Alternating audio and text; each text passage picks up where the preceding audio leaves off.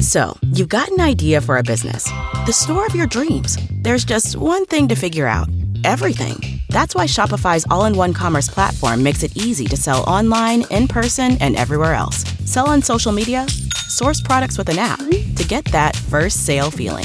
It's the only solution that gives you everything you need to sell everywhere you want. So when you're ready to bring your idea to life, power it up with Shopify. Sign up for a $1 per month trial period at shopify.com slash listen. Every fan knows the right player in the right position can be a game changer. Put LifeLock between your identity and identity thieves to monitor and alert you to threats you could miss. Plus, with a US-based restoration specialist on your team, you won't have to face drained accounts, fraudulent loans, or other losses from identity theft alone. All backed by the LifeLock Million Dollar Protection Package. Change the game on identity theft. Save up to 25% your first year at LifeLock.com slash aware.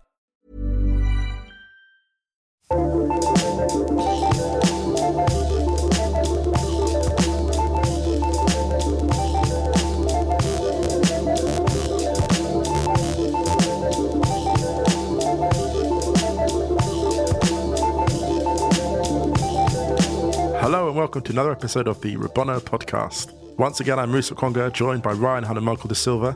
Actually, Ryan and I have been in Manchester, meeting with Ander Herrera, interviewing him for ESPN FC, of which more later. The theme of this podcast is going to be underrated tough guys, in which we discuss men like Ander Herrera who don't seem that hard at first sight, but pack a deceptively strong punch on the field, of course. But before that, we're going to round up this week's action from around Europe. Oh, before we do, can I do the admin?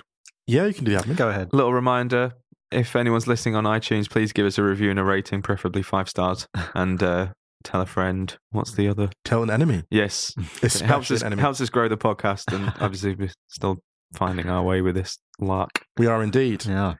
But yes, the roundup. Michael. Well, we can get onto the Premier League in a minute.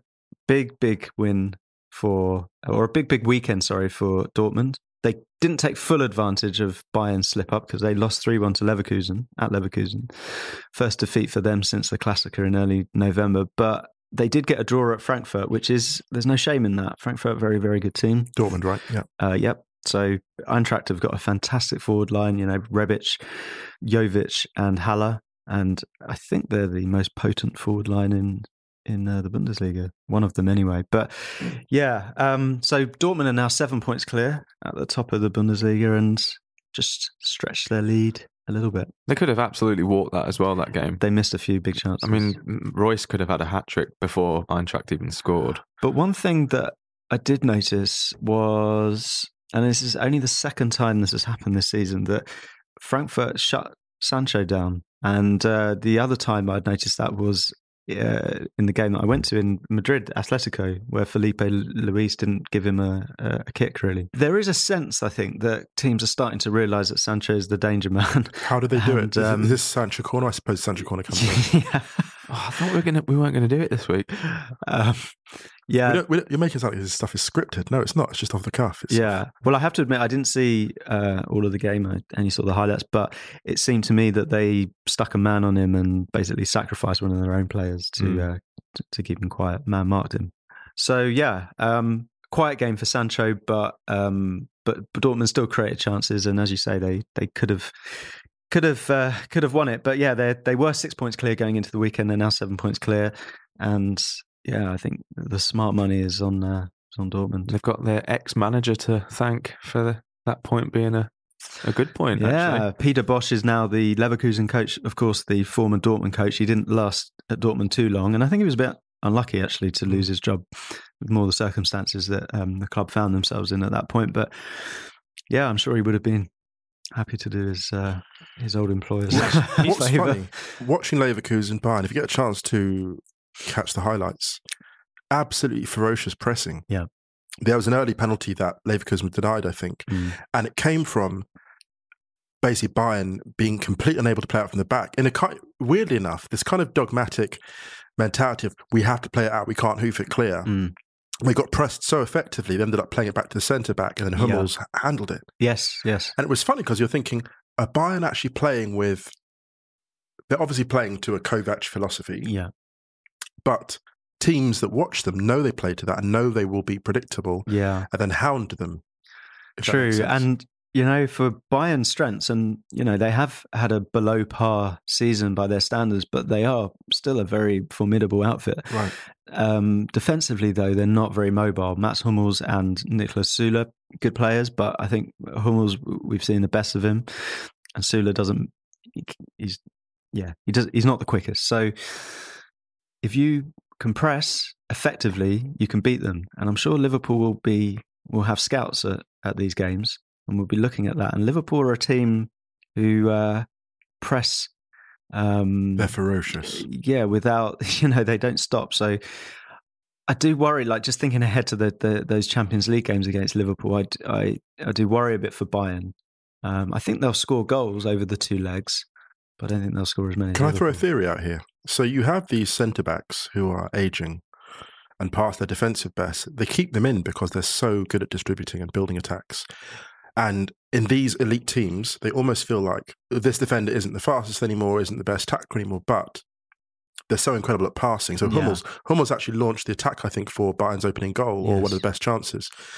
So he's that works against 95% of teams in the Yeah. league. But you come to the Champions League, and all of a sudden it's a feeding frenzy. Absolutely, and, I, yeah. Leverkusen, I think, have provided the blueprint here of how to beat them or how to beat them. Because Bayern, let's not forget, they were in great form going into this game, and Leverkusen played with. I think Peter Bosz fielded four recognised like forwards, actual forwards in that game. Um, You've seen it Don't in their goals, though. them. I mean, they've they've they've scored three goals in the three of their last four league games, and the only one they didn't was when they lost to Gladbach. yeah, And they've you know before that they've been they scored. That was a couple of games they scored two, they Yeah. scored four. You know they're like they're banging in the and goals. the way to beat Bayern, I think, is just to be f- uh, uh, ruthlessly attacking, fearless, and you know Liverpool are going to do that.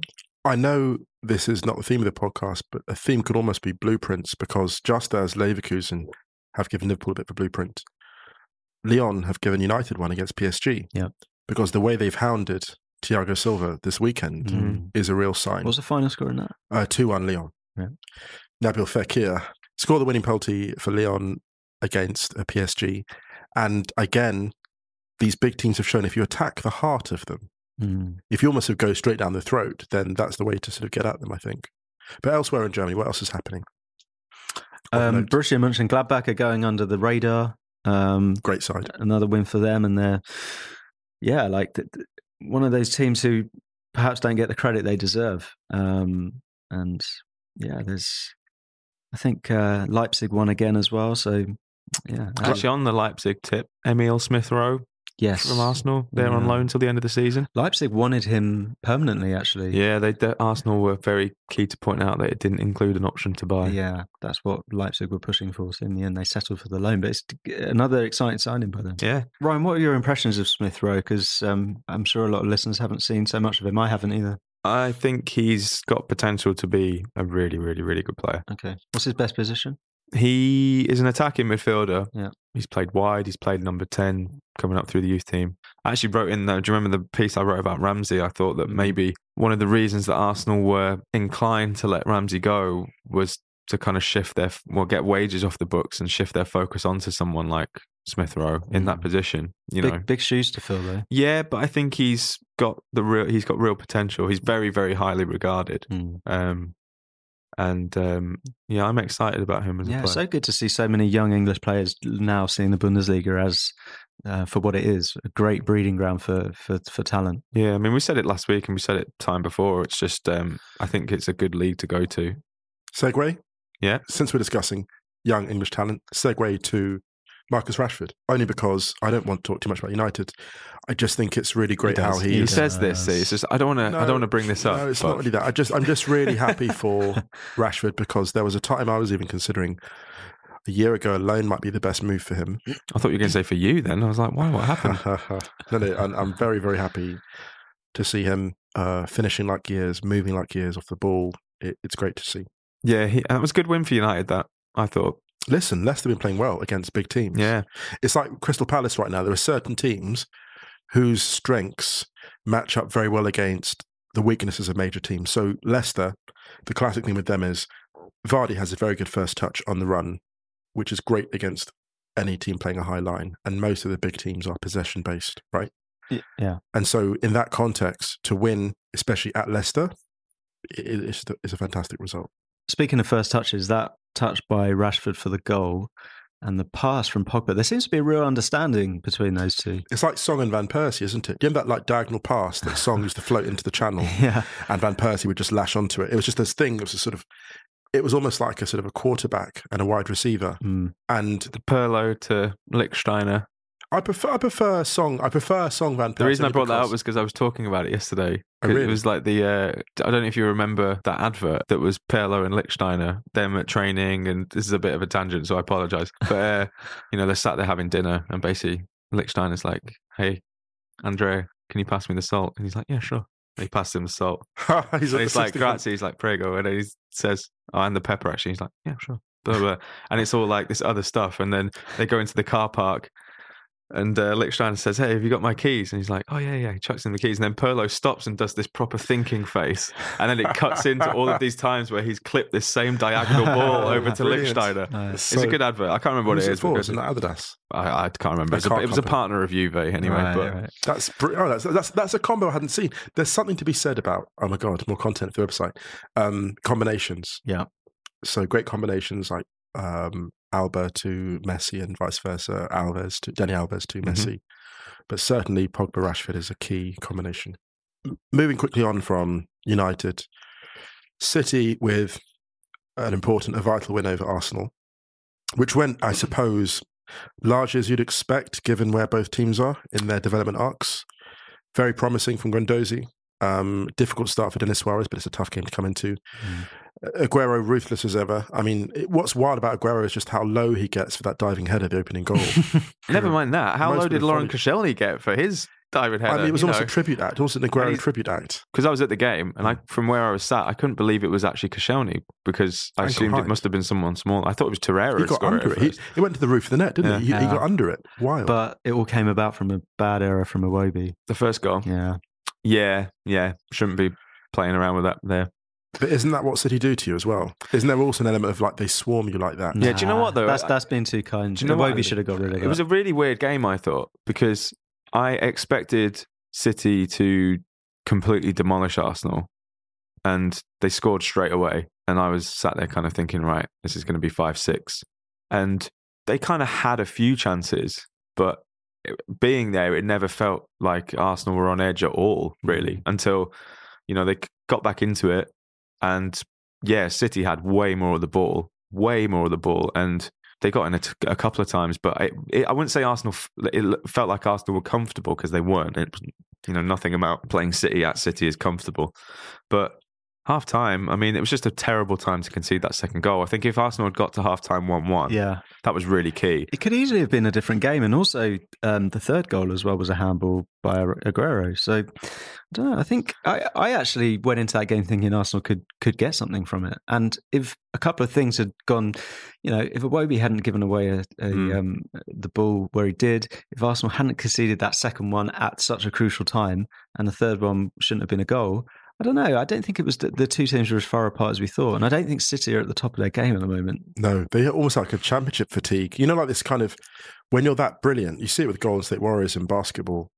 When you've won one title so resoundingly and you've been so dominant, it's difficult to maintain the intensity sometimes. Mm. And then all it takes is for you to dip your performance slightly and other teams Yeah. to raise theirs by 10%. Yeah.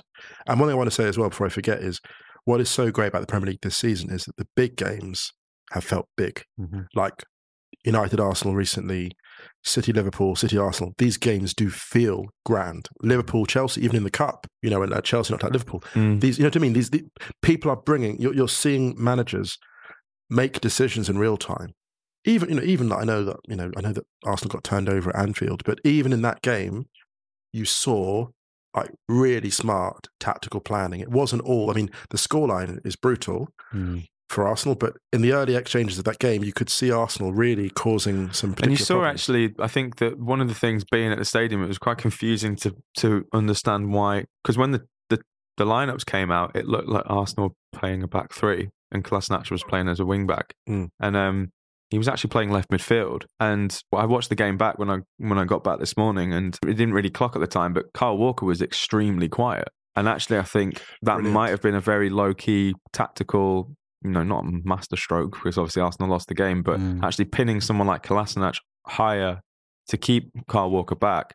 And I think the thing that's quite encouraging from an Arsenal point of view is that, yeah, Arsenal lost the game, but I tweeted at half time, and I know it's a bit kind of like, well, yeah, that's the point. But I said the only difference really in this game is that Arsenal just don't have the players to to play this way. And I kind of feel for Emery a little bit because losing someone like Hector Bellerin, you see how important that is for a game like Right. Man City mm-hmm. because he's not just integral to how Arsenal defend, but he's massively crucial to how Arsenal attack. The outlet. A similar thing happened with Poch in his first season at Spurs. Same thing happened with Klopp in his first season. With Guardiola and as similar well. thing with Guardiola to his, to an extent. Even if Arsenal don't finish in the top four, which is going to be a real shame, I still think that there's been signs from Emery, even in some of the games that Arsenal have lost. Whilst maybe there's a lack of a clear style of football, I think that you saw signs of encouragement. I don't watch Arsenal every week, so I'm obviously not as close to it. I'm really encouraged by it. I just I look at it and go, of course, people are overreacting. There was a, there was a, a clip on social media about how yeah, it's the end of the banter era. Arsenal United is the banter era now. Mm. And, you know, it's Arsenal fan TV, just typical type of chat. But I remember thinking. Emery's just a good dude and he's a good manager and he's making smart choices and really informed choices and it's a personnel thing. You know, uh, United has a squad depth thing for us. So we have a fullback problem.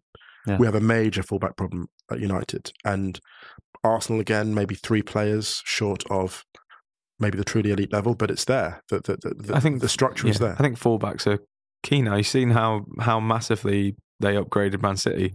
Isn't there an essay on the Rabona website called "The Age of the Fullback"? Um, yeah, I'm not sure who it's by though. Not sure. I think there's. A, yeah, I've heard. uh, I was told. I was in a cafe the other day and overheard two people talking about it. So, Was it Was it in you Manchester? and you? Is it Musa and not Kwanga? do you know what? I'm being victimized. You know. You know what? You know what? You know what? You know what? You know what? You know what? Those who know know. Once a podcast, I'm targeted. oh no! No, no. Let, let me rise above it. When they when they go when they go low, we go high. Hang on, actually, I want to. I do want to target you about something. Go for it. Go for it. Last week, Yes. uh, well, so I think since the last last pod, the last podcast, you said Spurs don't win games when they're not playing well. They've since won two, And I said that Wolves are not scoring enough goals, and, but don't score and enough they've goals. been absolutely banging, Banging them in exactly. So, so, uh, so, so yeah. uh, Nostradamus the, the, is uh, the coaches of the the respective teams clearly listen to this podcast. Screw you, Rabona. Yeah. Musa Okwonga luckier than a cat Who on the pitch. kids? Talking of cats on the pitch, Everton. yes. Oh my goodness, the ultimate Premier League catfish, losing to Wolves. pressure, bit Bad pressure. times, bad times. Bit of They are below par at this point, Everton, aren't they? They're below par. They have been for a while. you know, your catfish narrative is starting to eke into the wider world. It I'm- is, I, isn't I think we're two weeks away from it getting mentioned on Sunday Supplement. Yeah, but if, if if it does get mentioned, we disavow our knowledge of it. yeah. It cannot be. Neil Ashton is going to drop the you know back page of the Sun. Everton are a catfish. Our hand cannot be seen in it. Michael, sorry, we divorce ourselves from it. I really interrupted you, Michael. I think I was just going to go back to the Emery thing and the fact that it's I don't know, like it's a, a transitional se- uh, season for sure, but you know, it's not so long ago that Maurizio Sarri was being praised by us as By well us, yeah, for sure. for uh, the job he has been doing at Chelsea, and you know, I, d- I think there's perhaps some disparity there. I think Sarri had, did do a good job, but he's been hampered by not having a, some kind of plan B. Like he was, we spoke about blueprints earlier. I think Pochettino provided the blueprint for beating Chelsea. He found a way of shutting down Jorginho, or he identified that that was the the key to making Chelsea tick. And then you saw Eddie Howe take it to a new level when they they beat them four 0 Like they ruthlessly closed down Jorginho to the point that Chelsea just couldn't function. And I think Chelsea are perhaps the team that are struggling to make that adjustment more than Arsenal. I think also with Sarri and Emery though, if you look at the managers that are above them in the league, well, maybe apart from Emery because Man United are now above Arsenal, but it's Klopp, Guardiola, and Pochettino. I mean, yeah, And they're guys who have all been there a few years now Yeah. and have all been through similar teething problems. And it's Emery and um, Sarri's first season in the league. Mm, You know, not the best environment to go into. Both teams struggled last season. yeah. So I'm not giving them a buy, but I'm saying, you know, there was talk a few weeks ago of, for the first time I saw of like Sarri out kind of thing. And I Mm. think that's just, Yeah, it's it's just way, way too premature. That's Yeah. ridiculous. I think No. actually Chelsea created expectation because they were brilliant in those early stages Yeah. Mm. at some points, and the way they dismantled Liverpool, for example, in the cup. It was only a cup game, But in the Cup in the Premier League, those back to back matches, they looked, I mean, like they could win the entire thing. Mm, But you also saw that with Arsenal, and I think that's a bit of new manager bounce. You know, new players responding better to maybe it's also new tactical. It's people stuff, not yeah. working out what they're doing. You know, like Mm. Jorginho, for, for a long time, Pirlo played at the base of the Juventus midfield. And everyone used to say, well, press him out of sight, put a man on him. But it Mm. was easier said than done because you had those two blockers, you had Marchisio there, you had Vidal there. So maybe it's about Chelsea doing a bit more recruitment and protecting Jorginho. And, Mm-hmm. you know, having a plan B, yes, but they've got a plan B. They've got, you know, they've got Kovacic, they've got players that can come in and, Yeah. and rotate. So well, that's it. And I think, um, you know, I, I think uh, Sarri should have left Jorginho out for a couple of games and moved Kante to the anchor of midfield where he's, mm, you know, been so successful um, in his career.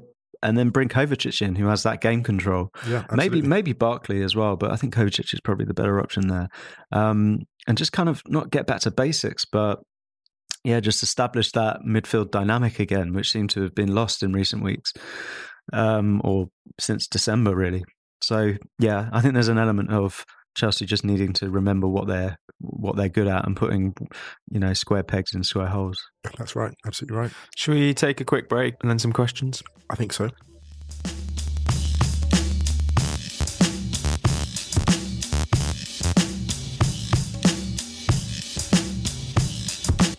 Back from the break with some questions that you've been tweeting us at Rabona Mag. First one from Mash St. Paddy. Hey, Our good friend. The great man himself. Is Emery cutting off his nose to spite his face in the Ozil saga? No one wants to buy Ozil now at this moment. What is he achieving in leaving him out? He's achieving nothing. I feel like I've spoke about this with so many people in so many scenarios that I, I feel like uh, It's a personal, it's a breakdown in communication and trust. It can't be. It's not about technique or about. It, it's got to be that. something's going on. Yeah, it's personal. It has to be. And I'm not. I'm not even ju- not blaming Emery. I'm not blaming Ozil. I'm just saying, when a player, somebody of game-breaking technique and vision, Mm. is not starting or coming on regularly, then it's a person that is, is, a, it's a breakdown in communication. And we, and we can only really comment on what we see once or twice a week on the field. I mean, Right. there's a hell of a lot of stuff we don't see. Yeah. And there has to be some kind of personal Mm, issue it's there. got to be something. There. But then it's quite confusing because then Ozil will start against someone like Cardiff and Yeah, be it's Cardiff. captain. It's Cardiff. Yeah, but be captain. But Emery was saying It's Cardiff. that they have, he's the fourth. yeah, four or five captains. Yeah, they have. thing, yeah. And if the three other ones aren't playing, It's then Cardiff. he's automatically you captain. know what I mean? It's yeah, but World Cup winning worth, playmaker. worth noting that since we were last on air, Hmm. Ozil turned down a loan move to PSG, which I find interesting. One of Well, the few to clubs who could afford him for a start. And secondly, I was kind of wondering actually whether that would be maybe a good move for him to go with someone like Thomas Tuchel. I don't know. He doesn't strike me as a Tuchel kind of player. well, the fact that Tuchel was interested in him says all. Yeah. And don't don't forget, he had Mkhitaryan, Mhm. and he ran. He basically Tuchel loves cerebral number tens playmakers who can run the attack for him, Mm. and Özil can run an attack like nobody else. Yeah, you can rely on to him. to bring him in to the PSG team where Neymar is out would knit together the PSG forward line in a way that I mean, th- with that kind of speed ahead of him, the counter attacks he'd be launching would be Mm. terrifying. and this is the thing that It'd be a really good move for him. This is the thing that's quite weird about him not playing now. Uh, you know, he's got two very dynamic strikers there. I don't know, Something's something's going on. Something's going on. Yeah. Yeah, but I, I- don't, I, don't, I don't think Emery. I, don't- I would not criticize Emery there. I would say that that is that's a workplace dispute. I think, and they resolve it however they do. Mm. But I wouldn't. I wouldn't say that it was it was necessarily Emery's fault. Yeah. Moving on to another midfielder. This one is from at Mr. Perspicacity. Yes. Well Wow. done. Well First time. if Pogba is a virus, how can we get Sanchez and Lukaku infected? what a question. Sharing toothbrushes. Wow. Um, easier to infect Lukaku, unfortunately, than Sanchez, who I think has the. I think that Sanchez has the Shevchenko problem, which is he's played so much football at such high intensity from such an early age that his body is not capable of responding at the same degree of intensity throughout every match at the highest level anymore. I, I, I fear that. I, How, how old is Sanchez? I think he's- 30. Is he 30? but that's not that's a hard running thirty. That's a Wayne Rooney thirty or a Schweinsteiger thirty, where you've basically been. And I'm not, I'm not writing him off. I'm just saying that the level of intensity where you had a, a player who for ninety minutes Mm. would press the last man and do incredible amounts of defensive work. And he I- had that four year run where he did, didn't have a summer off either. Right. I do take that point to an extent. but the drop off. I mean, he was only uh, But they all 18, have- 18 months ago. they He was running the show at Arsenal. But they all have the drop off. It's really it's off a cliff. That's what gets them so. That's what's so shocking for them all. Happened to Torres. Happened to Shevchenko. Happened to Rooney. And it, it's like you're running through treacle. I still think we can see the best of Sanchez at United. Um, I do, I and I think as we've seen with Rashford, I think Solskjaer is capable of extracting that. I don't think he's he's he's eh, hit the wall yet. I just I just don't think so. I think he's a talented player. His head's not there. It's not. I don't think it's talent. I think it's using him in particular bursts. I think if you use him for you know 60, 50, 70 minutes Yeah. and rotate him, Mm. do you know I mean? So he can give you that intensity. I just don't think he is. And I want to be clear with this. I don't think he is a week in week out ninety minute starter.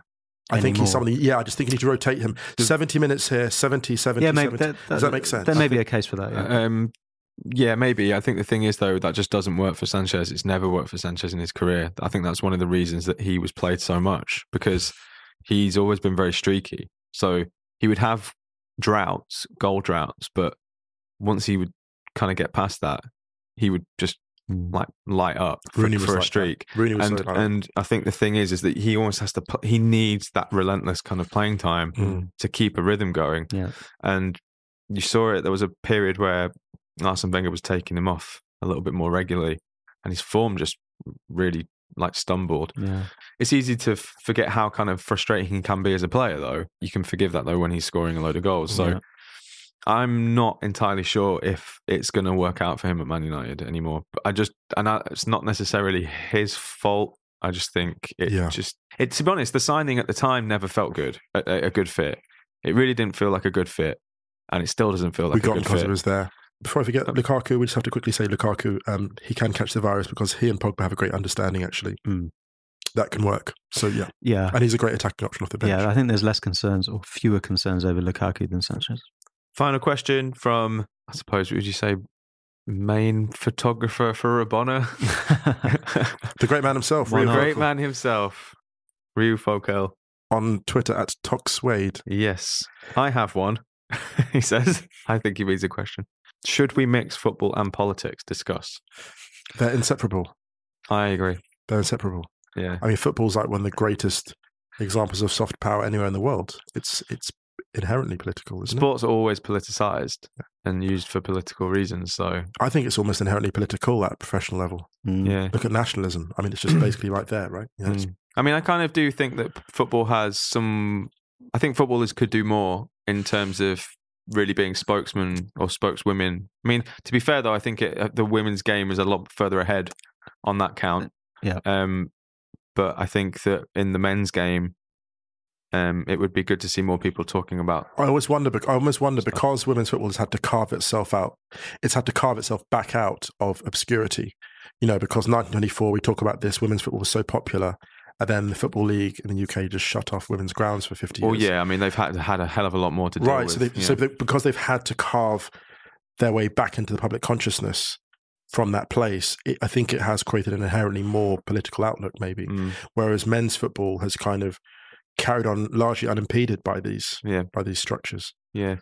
uh, And you have to say, for all of its faults, FIFA has actually been one of the has has recognised regions of the world before the world has, if that makes sense. Recognise them as football nations.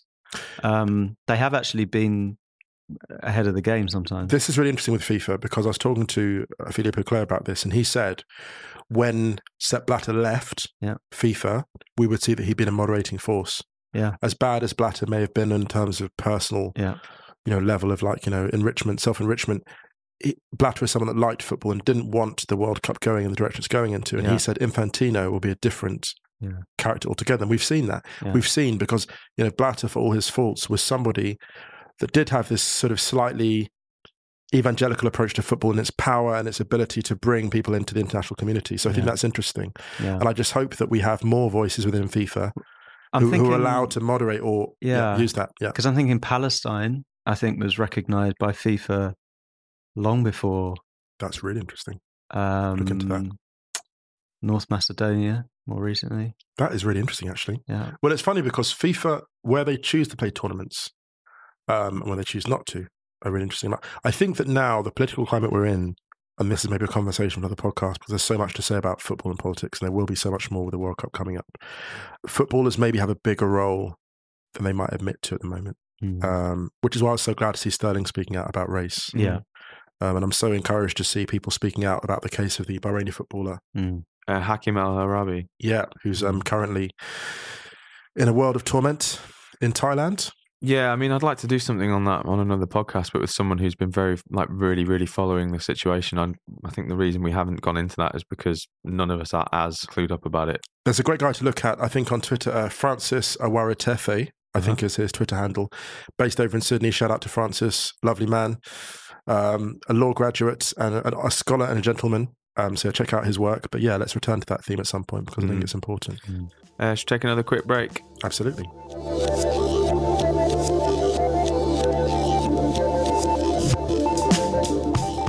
Back from the break, and this segment was inspired by the visit that Ryan and I paid to Carrington Training Ground, Manchester United, to interview Ander Herrera. And in the course of the conversation with Herrera, it became clear to me that Herrera is someone who is not on the face of it, you know, sort of the roughest player.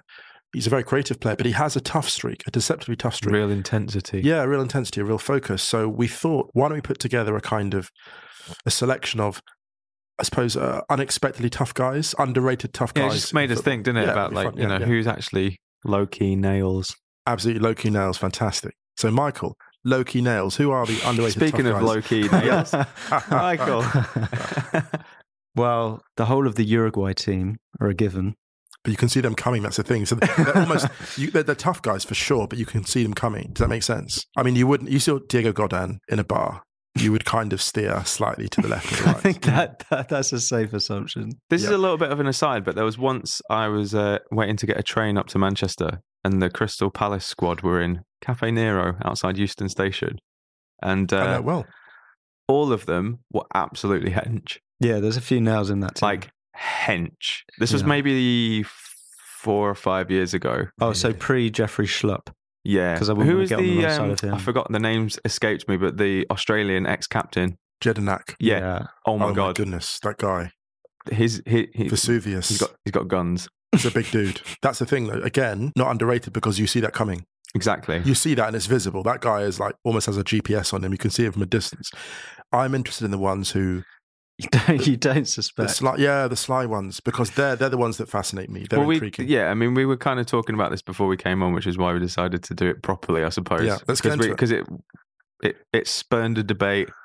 Because you mentioned you mentioned Eric Bailly, Yeah, which I think is intriguing. yeah, but I think Eric Bailly is. I think there's different levels of nails. I think like there's obviously the ones who are just going to brawl, and Bailly strikes me as the kind of guy who you won't hear him coming, you won't know he's got you, and he's already gone before anyone's noticed that anything. Yeah, those ones Is like it like John in- Wick, the John Wick. slick operator. just the next level intelligent Yeah, yeah. ninja assassin kind of guy.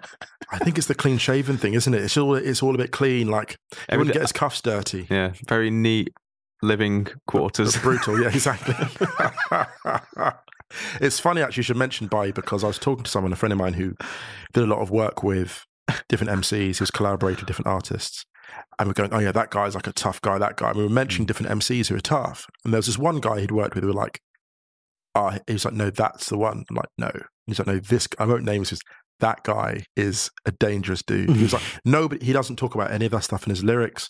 None of it. He's never in trouble with anything. But that guy, he said, like from people that know him, like he would never say it on record, level, but that that's the dude. Mm. And I was I was fascinated by that. There were levels to that. There's levels to that. I love this conversation. It feels a bit freeform. We need. It's like the, we're still in the EU for the next few weeks, so at least let's have some directives, right? I think there need to be Yeah, let's not go crashing out of the podcast market. Yeah, with so no not, deal. it's not, it's not a no deal podcast. Yeah, right. Listen, I just think I think if you're going to be nails, there needs to be an element. If you're going to be underrated and and and tough, there needs to be an element of a chip on the shoulder. There needs to be some form of grudge, right? Because big guys, big tough guys, conventional big tough guys, they're mm. kind of alphas. They don't really have that chip on the shoulder, and you Yeah. need that. And I think every, I think everyone needs a chip. That's why Okay. Fernandinho strikes me as a real tough guy. I wouldn't want to. I wouldn't want to get on the wrong side of him. because he never really fronts. He never starts anything. yeah, but I bet he ends. Do you know how you know he's, do you know how you know he's an underrated tough guy? Because Guardiola went nuts when they said that he did all those tactical fouls. You know, someone Yeah. said Yeah. Fernandes does so many fouls and smiles and runs off. Yeah. And Guardiola went nuts because he was like, "Oh my goodness, you've outed him." Yeah. That's why he was angry. Yeah, he takes pleasure in it. Yeah, he, Guardiola wasn't angry Yeah. that it was true. He was angry that it was true. Mm. And so that's why I think Fernandinho is a really strong contender. Okay, so I've got a question. So Sergio Ramos gets a lot of hype for being a hard man, Yeah. But I don't think he's the hardest Real Madrid defender. He's got the best marketing for sure. I think he's just a and there's a difference. Am I going to have to bleep that? There's a big difference though. You know, like Fernandinho, you really, really don't want to cross him. Sergio Ramos, I think you could you, you can help. I mean. I, I would say this. I mean, Ramos was is a pantomime villain. Pepe was a pantomime villain and was also genuinely unsettling. Whenever I think of Pepe, I think of him stepping on um, Messi's hand. yeah, that was. I mean, you have basically Vinnie Jones with incredible technique, and that's Pepe.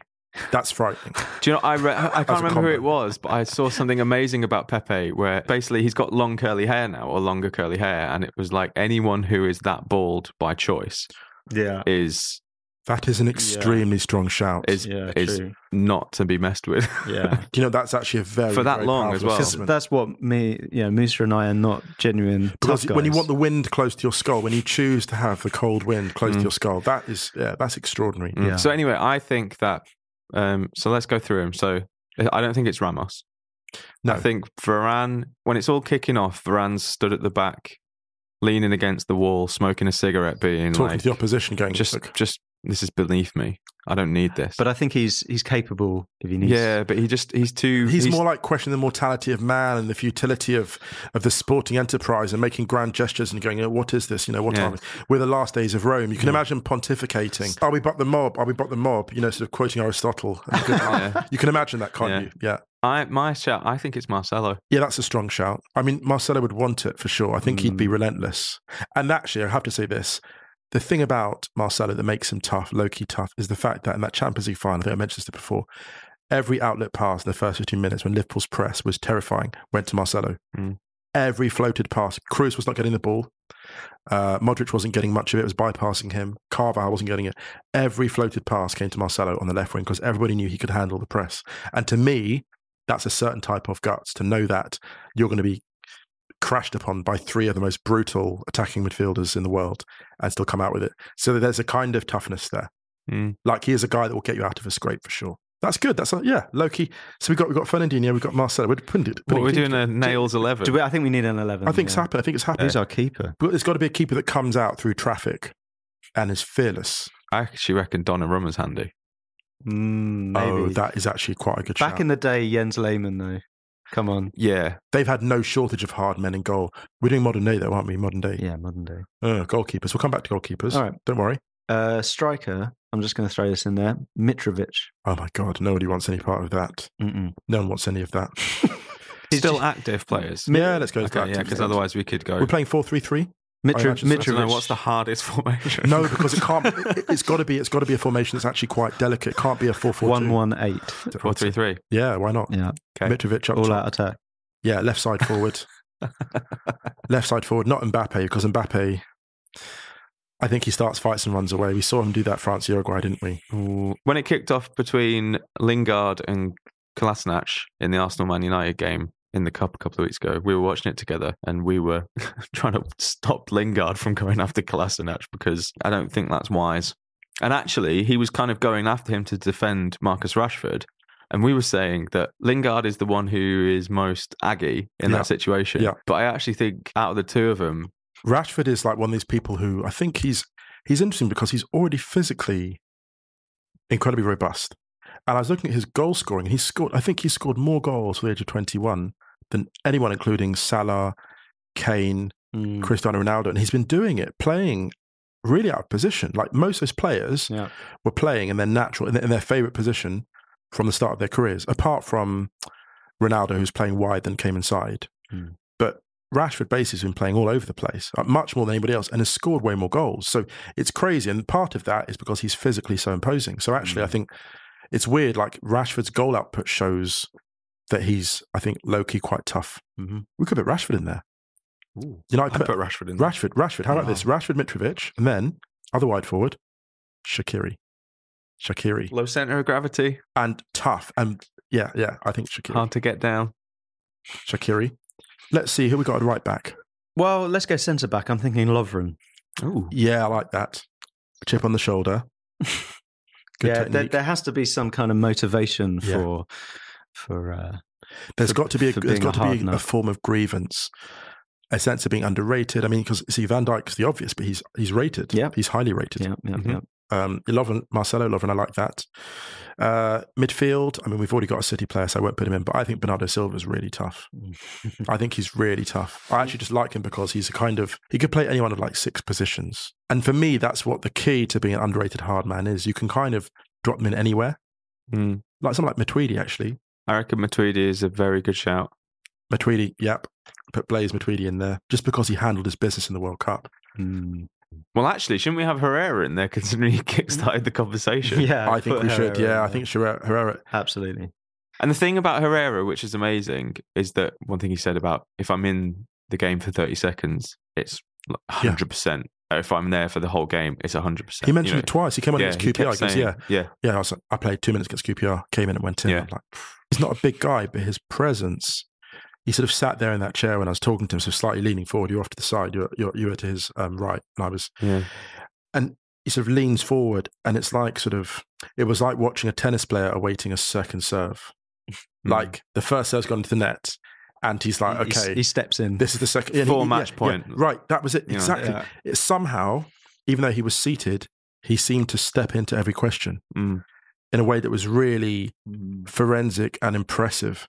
It was almost like talking to somebody who, you know, when you, you hear these senior economists who know that their pronouncements will affect the direction of the stock market, so they're so measured. Yeah, It was like that. And to me, that was the toughness. It was like the measured nature of it. You know, it was really, really intriguing. Okay, great. Midfield of Matuidi, Fernandinho, Herrera. No one, really- nobody wants it with that. That's tough. That's I, tough. I mean, I'm, you know, obviously not Premier League level, but I'm a centre midfielder and I would not fancy that. no, I wouldn't fancy it either. I want no part of that. Piszczek at Dortmund. Piszczek is tough. Piszczek. Piss check is terrifying. But I gotta say, we can't have we can't have an eleven without Kolasinac. Are you We going to have put him in there? He has to We'll be just in chuck there. Him in. Marcelo. Let's You just- can put him in at centre back. no, I think I think I'd take Kolasinac over Marcelo. Yeah, I would actually. Me too. Sorry, Marcelo. You can You be can on, go the bench. Yeah. stick, stick Marcelo in goal. To be honest, no one's going to get past that line. I know. that we have a rush No goalie. one's, gonna, no one's gonna get out of their own half I'll put, that. myself, put myself in goal. But if you have a hard of hard as nails goalkeeper that you can recommend us, listeners, then uh, tweet us. Pau You know- Lopez is a is a shout. Actually, he's also a little bit wild. He's a bit. Yeah, well, a, he's a bit too much of a talker. I think Oh yeah, actually, yeah, That's that goes against bit- my my He's a rule. bit too much of a talker. Mm. You know, he he, he ruined his aura that time that Messi was trolling him to high hell. Muslera. Ooh.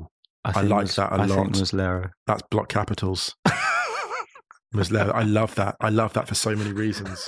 I mean, if he was playing regularly, I would have I would have given Willy Cali- Caballero a shout because I think he's I think he's He'd bring the pain, wouldn't he? He'd Yeah. bring the pain for sure. I think he's he's the I'm sure I've seen him on the door at some clubs. Caballero. Yeah. All right, so we just need a centre back. Ooh, and it's So- not going to Ramos. The funny thing is, the centre backs are more obvious, Hardman. That's the challenge with them. Who's the Hmm. really is uh, who's the massive guy who plays for Saints? Southampton. Oh, um, They've got a new one every Vestergaard. every Yannick few- Vestergaard. He's he's I'm thinking. colossal. I, I, I'm thinking Umtiti as well. Uh, he's a he's a guy that wouldn't start but end. He's a silent. and also the thing I love about them Yeah. is that he's so confident at how nails he is. He's just yeah. super funny. yeah. really, You know you know. It's got to be MTT. Do you know what? I- I've got. I've, there's a few listeners this podcast are going to absolutely love that inclusion. there are certain MTT enthusiasts on Twitter who, whenever MTT content is shared, respond very approvingly. Are we going to get a load of responses with his celebration gift? I'll just tag them. I'll send them the DM and say, "Listen, here's the podcast." Right, so we're going to go for the final, the final eleven. Yeah, so our 11, Yeah. Muslera in goal, right back of uh, Piszczek. Yeah. Centre backs Umtiti and Lovren. Left back Kolasinac. Brutal. Tough already. oh goodness. So we got a three man midfield of Matuidi, Fernandinho, and our man Herrera. Mm-hmm. My lord. And up front, we've gone for Rashford, which I think is the joker in the pack. I think he's the secret weapon, though. I think so. Shaqiri, and then Mitrovic. Mitrovic. And also, I think Rashford is the one that everyone will pick on first. And when they've realised that he's actually not the one to pick on, then I think that's going to well, I don't think anyone in their right mind would pick on any player in this 11. yeah. And they're going to play in a home strip of torn off sleeves. oh my goodness, this is actually a good tra- a good trailer for my a piece I wrote for Rabona, which is called the Sunday League of Extraordinary Gentlemen, which is about hard men. Coming soon. Yes, coming soon. It's basically about those players who you could easily imagine playing Sunday League football as well as professional football. Mm. And it was inspired by Atleti Juventus Champions League tie, the upcoming tie, which will feature some of the toughest men on God's earth. I can't wait for that game or that tie.